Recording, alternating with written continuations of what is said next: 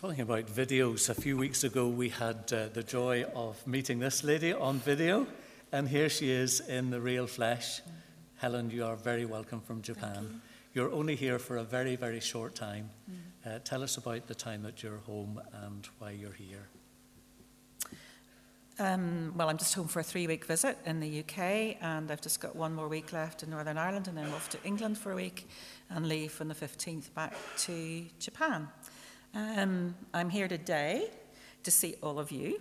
And because I'm here, I was asked to speak at Life Builders, so I have to do a bit of work. Um, yeah. So half past 12 here in yeah. the building after tea and coffee. We look forward to that very, very much indeed, Helen. Yeah. It's a delight to see you. Thank you. Will you open to us God's word? I will, yes.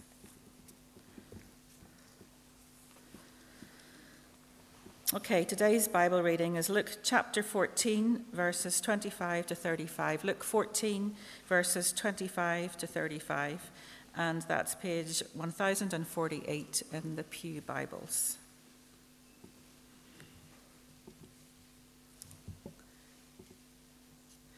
Large crowds were traveling with Jesus, and turning to them, he said, If anyone comes to me, and does not hate his father and mother, his wife and children, his brothers and sisters, yes, even his own life, he cannot be my disciple.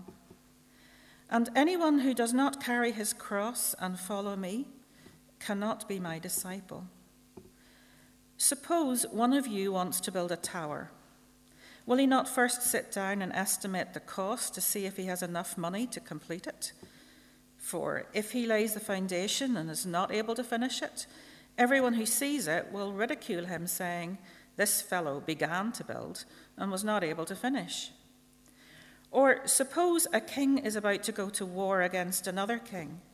Will he not first sit down and consider whether he is able with 10,000 men to oppose the one coming against him with 20,000?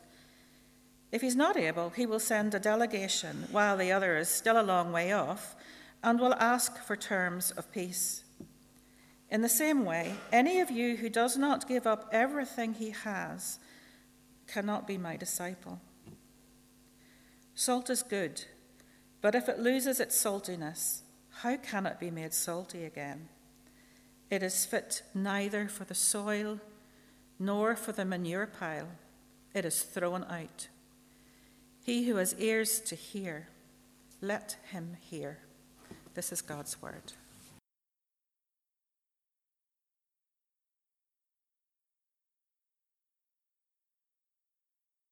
This morning we're continuing our series on the parables of Jesus, which are found specifically in Luke's Gospel.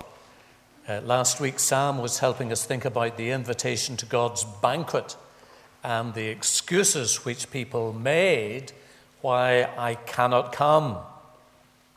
And this week, we come to the section immediately following that teaching, Luke chapter 14, 25 through to the end, which can be found on page 1048 in our Pew Bibles. Just as we come to that, may I lead you, please, in prayer. Gracious Lord, we have ears, but generally we filter what we're prepared to listen to. We have ears, but most of the time we choose what we want to hear. As we turn now to your word, please will you therefore grant us the Holy Spirit so that he will unstop our deaf ears and enable us to submit to your authority and respond to the clear teaching of the Lord Jesus. And what we ask is for his glory. Amen. Well, in verse 25 of chapter 14, we see that large crowds were traveling with Jesus. Every rabbi likes to have large crowds traveling with him. Every blogger likes to have a huge number of likes and every church leader likes to have a full congregation. And we're not surprised when here in Luke chapter 14 we read that a great many people were following Jesus. But we are surprised when we then see in verse 26 what Jesus says to them. Turning to the crowds, Jesus said, If anyone comes to me and does not hate his father and mother, his wife and children, his brothers and sisters, yes, even his own life, he cannot be my disciple. And just in case you haven't got the point, anyone who does not carry his cross, verse 27, and follow me, cannot be my disciple. And by the way, verse 33, simply to make this point absolutely and totally clear anyone who does not give up everything he has cannot be my disciple. Now, what on earth is going on here? Imagine a politician appealing to his or her constituents if you're going to vote for me, you're going to vote to lose your homes and your families. If you place your X beside my name, you're asking for higher taxes and lower wages. So come on, give me your support. Who is on my side? And that person wouldn't be given the time of day, they would be dismissed as a nutcase. Except, on the other hand, Imagine the nation at a moment of unparalleled danger, as was the case this very month 78 years ago. Winston Churchill had replaced Neville Chamberlain, who up until then had pursued the futile policy of appeasement of Hitler's Nazi regime. And in 1940, the newly appointed Prime Minister got up in the House of Commons and said, we are in the preliminary stages of one of the greatest battles in history. We are in action at many points in Norway and in Holland. We have to be prepared in the Mediterranean. The air battle is continuous, and many preparations have to be made here at home. I would say to the House, as I said to those who have joined this government, I have nothing to offer but blood toil, tears, and sweat. We have before us an ordeal of the most grievous kind. We have before us many, many long months of struggle and of suffering. You ask, what is our policy? I will say, it is to wage war by sea, land, and air with all our might and all the strength that God can give us we wage war against a mutinous tyranny never surpassed in the dark and lamentable catalogue of human crime.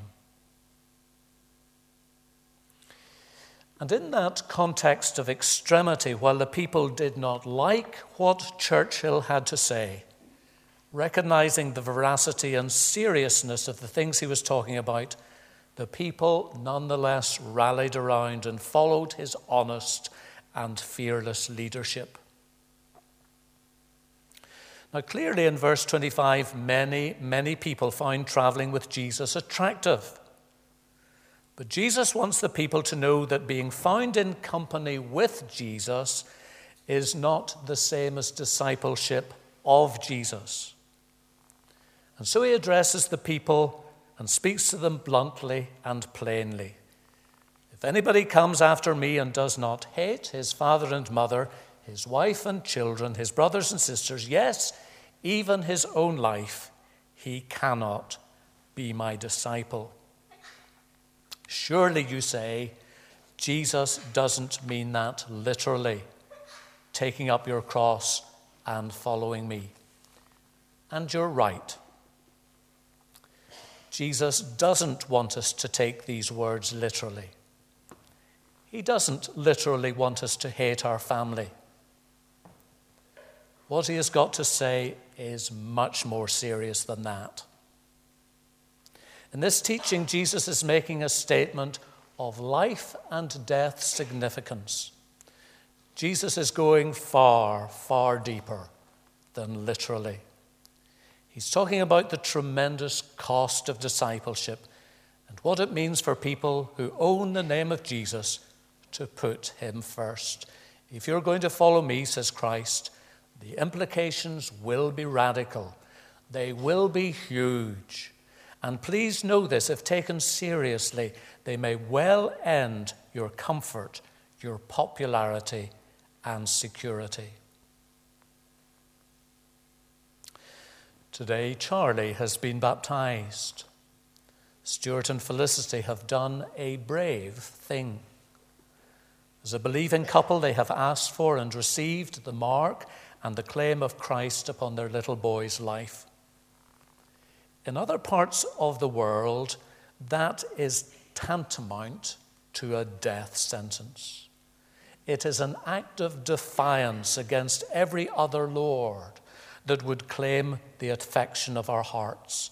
It is a statement of discipleship as bold as the words of Joshua in Joshua 24, verse 15, who said to the crowds of people who took possession of Canaan, But if serving the Lord seems undesirable to you, then choose for yourself this day whom you will serve. Whether the gods your ancestors served beyond the Euphrates, or the gods of the Amorites in whose land you are now living. But as for me and my household, we will serve the Lord. Everyone serves some Lord. You do know that, don't you? It's either the Lord God or some other Lord of our choosing. Now, in order to illustrate the importance of what he wants to communicate, Jesus then goes on to use three parables, which we find highlighted in verse 28 through to the end of Luke 14. And the first one is this Suppose you want to build new halls here at church. Will a committee not first sit down and evaluate the cost to see if the congregation has enough resources and money or means to complete the project? For if you lay the foundation and are not able to finish it, everybody from the community will ridicule this congregation and say, That church began to build and they weren't able to finish. Or suppose the supreme leader of North Korea is wanting uh, to assert himself as the undisputed leader in the Far East. Will he not first sit down with his closest advisors and consider whether his missiles and nuclear development program uh, he's able to oppose the even mightier United States of America with its vast arsenal of nuclear weapons? If he is able, he will send a delegation to Washington when all is still okay and ask for a summit to meet with the president and ask for terms of peace.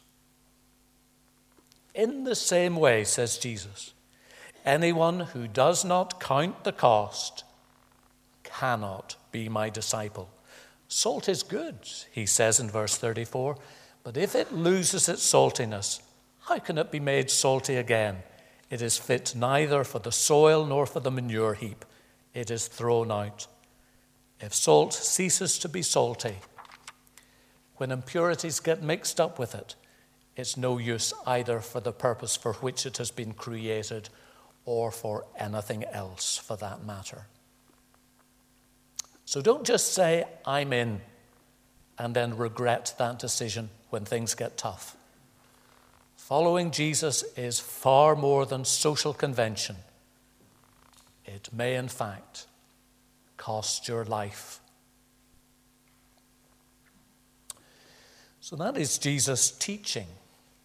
It's blunt, it's plain, and it's clear. But what I wonder might its implications be for you and for me this morning here in Bloomfield Presbyterian Church? Well, let me draw out a number of applications, if I may, and uh, there are four in all. Point number one is this discipleship of Jesus is not something we drift into, it is something we choose to do. Who can be a disciple? Not once, but three times, Jesus tells us who can't be a disciple. Those who can't be Jesus' disciples are someone who loves anything or anyone more than him. Verse 26. Someone who refuses to carry his cross and follow Jesus, verse 27. Or someone who will not give up everything he has for Christ. Discipleship then is not something we drift into, it is something that people actively, thoughtfully, deliberately choose to do or not to do. In other words, discipleship is an act of the will.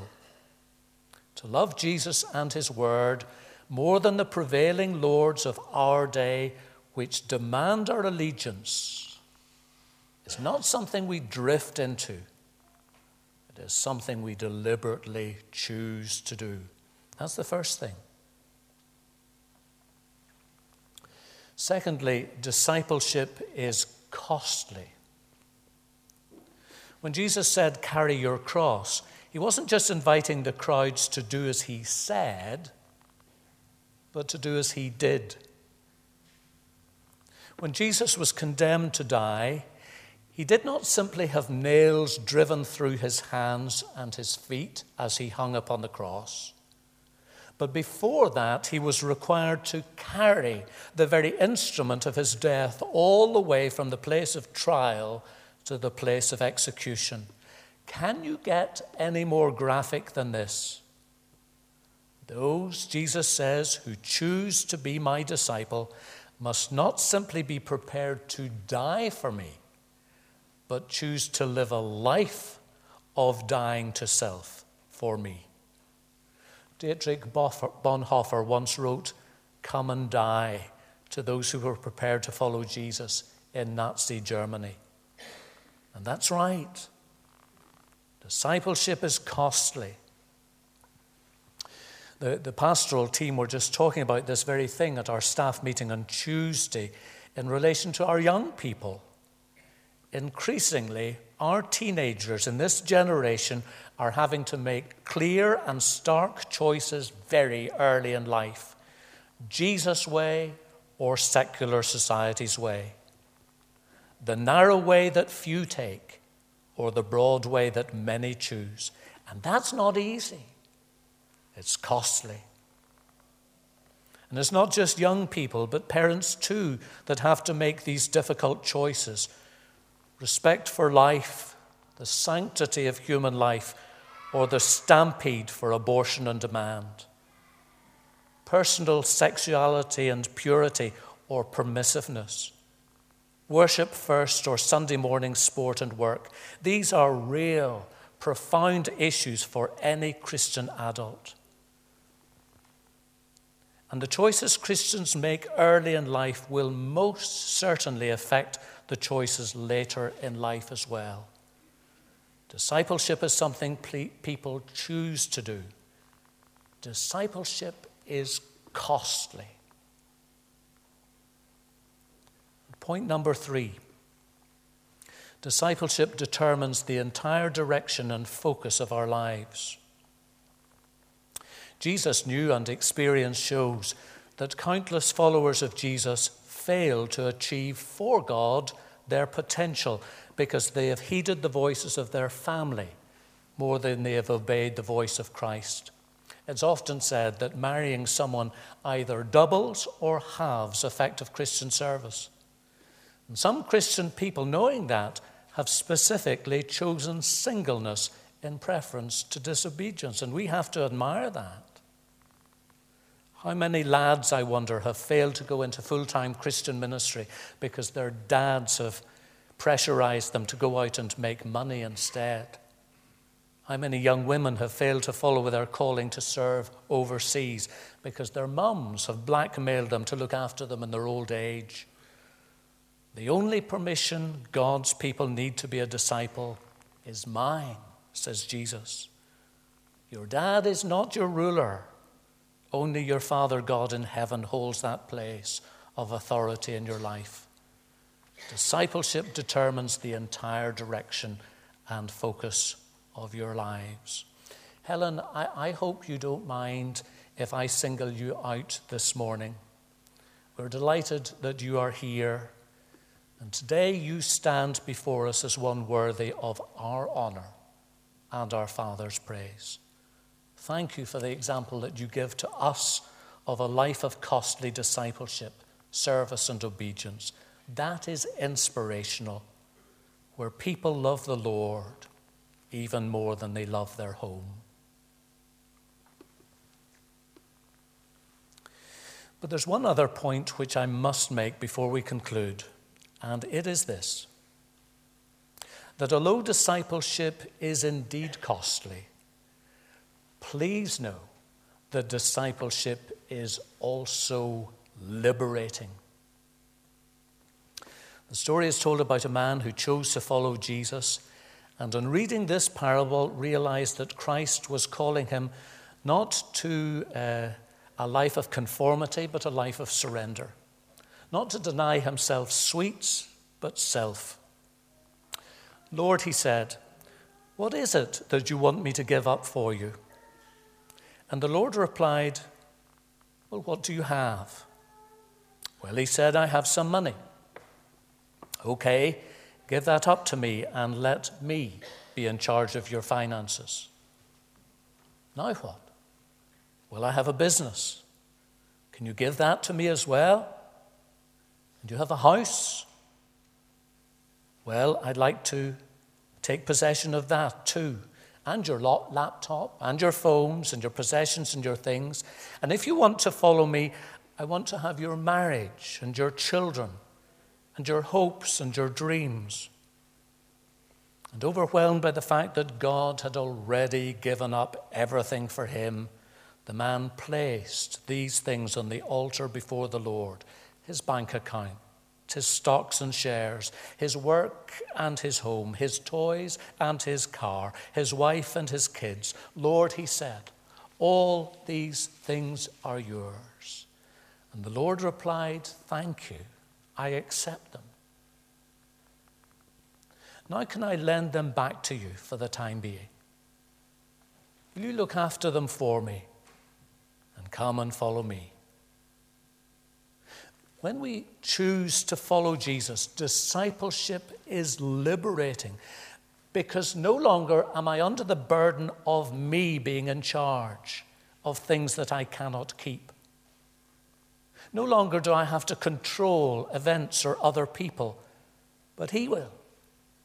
No longer do I have to seek the approval of other human beings, but surrender all that I am and all that I have to Him. Some while ago, some of you may remember that we talked about obedience to God, even though it may seem hard at the time. And the presenting issue on that occasion was whether or not Christian parents would give in to the pressure of Sunday birthday parties, even though they might impinge on worship and lunch and family time. For parents to say, As for me and my household, we will serve the Lord, that can cost.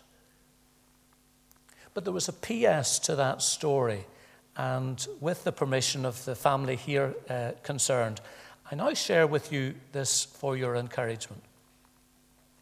After that sermon, and having determined to choose obedience over popularity, when the next invitation came for a Sunday party, having talked it over with their children, the family politely declined the invitation to the Sunday party indicating that it was their day of worship.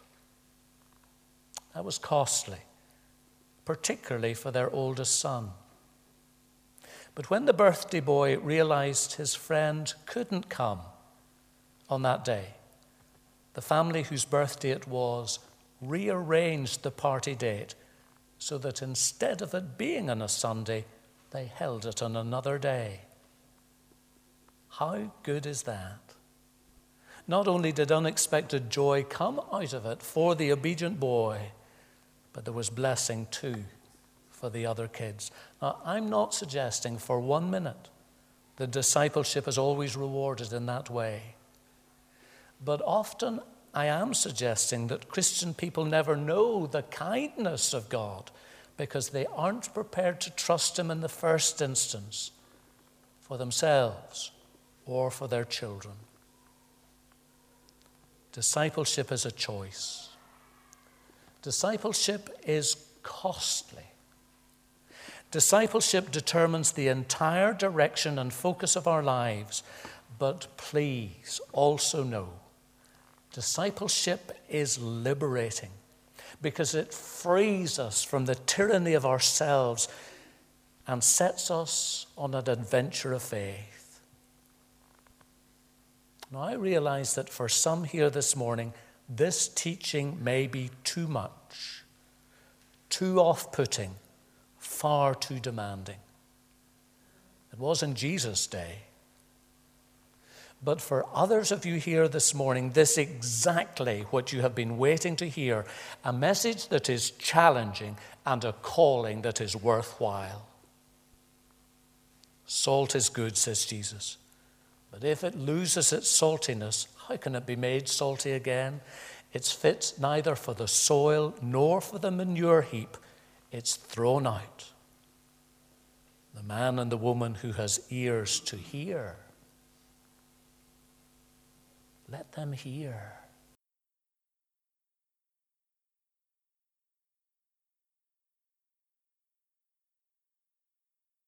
Let's pray together. And in our prayers, we pray for people in parts of the world where being a disciple of Jesus is not simply uncomfortable, but life threatening. Gracious Lord, your word plainly teaches that there is a cost to follow Jesus. But our hearts go out to believers where to openly confess your name is to invite persecution. North Korea, many countries in the Islamic world, and increasingly in India and Pakistan.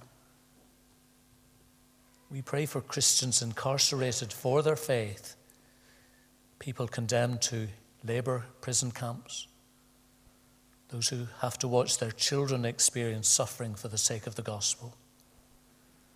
And ask that in such contexts, the Holy Spirit would comfort, strengthen, encourage, and enable them to cope and in a very particular way to know your supernatural power.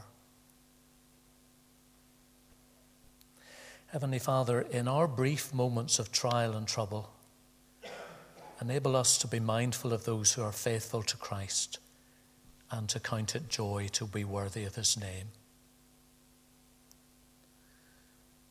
We pray for those who are in public life and those responsible for public policy and ask that in their public roles they would not be afraid to be faithful to your word, even when it is not the popular way.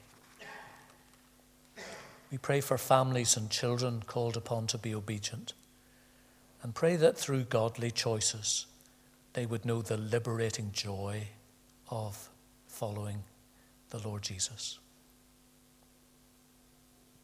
We pray this week for the General Assembly for incoming moderator Charles McMullen, for the issues to be discussed and the matters decided, for Rico Tice as he speaks at the times of worship, and for Johnny Bell at Youth Night. And pray that encouraged and enabled our church may be faithful to you and your word. And finally, in the quietness, we bring before Almighty God the people and situations which weigh upon our hearts and entrust them into your most generous keeping and care.